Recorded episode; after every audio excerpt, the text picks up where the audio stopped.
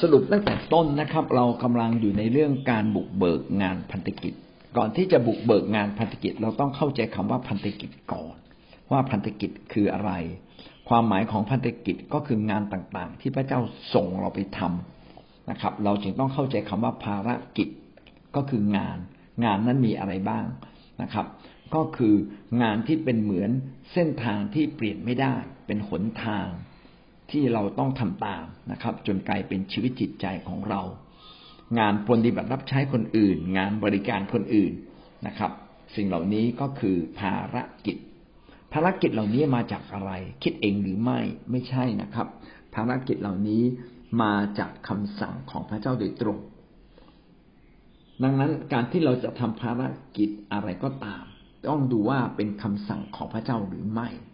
ถ้าเป็นคำสั่งของพระเจ้าในพระคัมภีร์ ก็จะมีใครใช้คำว่าจง พระเจ้าสั่งว่าแสดงว่าพระเจ้าสั่งไว้นะครับ สัญญาณ ก็คืออต้องเป็นสิ่งที่มาจากพระเจ้านะครับ ถ้าพระเจ้าสั่งอะไร ก็ขอให้เราทำถ้าพระเจ้าสั่งและเราทำก็แสดงว่าเรากำลังทำตามพระเจ้าอยู่ พระเจ้าก็อยากให้เราทำทุกอย่างที่พระเจ้าสั่ง ก็จะมีคำว่าจงนะครับ มีบทเป็นบทบัญญัติก็มีพระเจ้าตรัสว่าพระเจ้าสั่งว่านะครับ ก็โดยสรุปตรงนี้ก็มีคำสั่งใหญ่ๆสองอย่าง ก็คือมีคำว่าปฐมบัญชา ให้เราไปปกครองให้เราไปมีอำนาจเหนือสิ่งที่พระเจ้าทรงสร้าง แล้วก็มีมหาบัญชา ก็คือไปสร้างสาวกพาทุกคนกลับมาอยู่ในอาณาจักรของพระเจ้า ส่วนคำบัญชาก็มีการบันทึกไว้ เช่นเป็นบทบัญญัติหรือเป็นธรรมบัญญัติ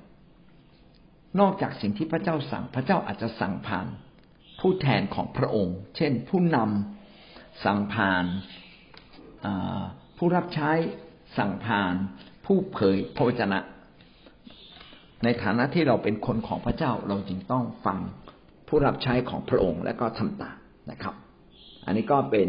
ความหมายที่เราเรียนรู้มาทั้งหมดนะครับ ก็มีคำถามที่ดีจาก พี่บางท่านนะครับ ที่กล่าวไว้ ก็บอกว่า เออเราถ้าเกิดผู้นำทำผิด เราควรจะทํำยังไง ก็สิ่งที่อยากแนะนำก็เป็นอย่างนี้นะครับ ก็ดูนะครับว่าบางทีผู้นำสั่งอะไรบางอย่างถ้ามันไม่ใช่เรื่องของอมหาบัญชาปฐมบัญชาไม่ใช่เรื่องใหญ่ ๆ ผิดเรื่องเล็กๆนะครับ ก็อยากเห็นเราเนี่ยสามารถอยู่ร่วมกับผู้นำได้ ถ้าผิดเรื่องเล็ก ๆ นะ เช่นทำน้ำหก นะครับมีอะไรบางอย่างที่ผิดพลาดเล็ก ๆน้อยๆให้เรามองข้ามและและเราทุกคนควรจะถ่อมใจนะครับ อย่าถือเป็นอย่าถือสาเป็นเรื่องใหญ่ เพราะเดี๋ยววงจะแตก การเป็นอันหนึ่งอันเดียวกันสำคัญกว่านะครับ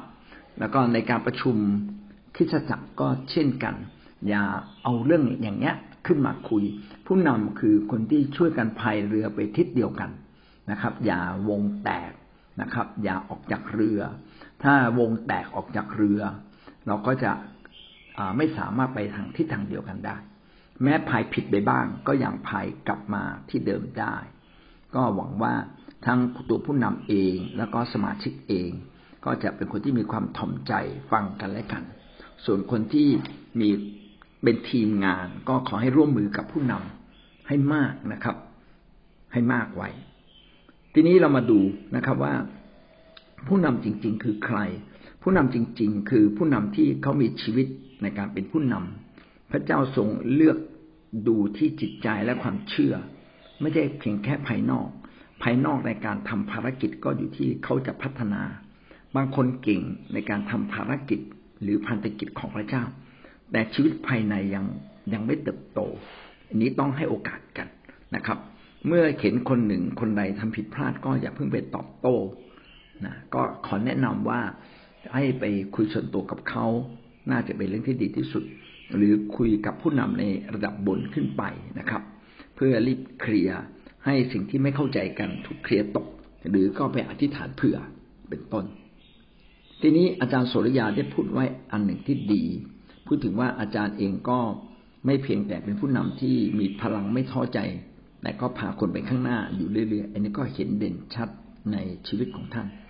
แล้วก็มีอันหนึ่งที่เป็นลักษณะพิเศษคือท่านเอง ใช้ลักษณะ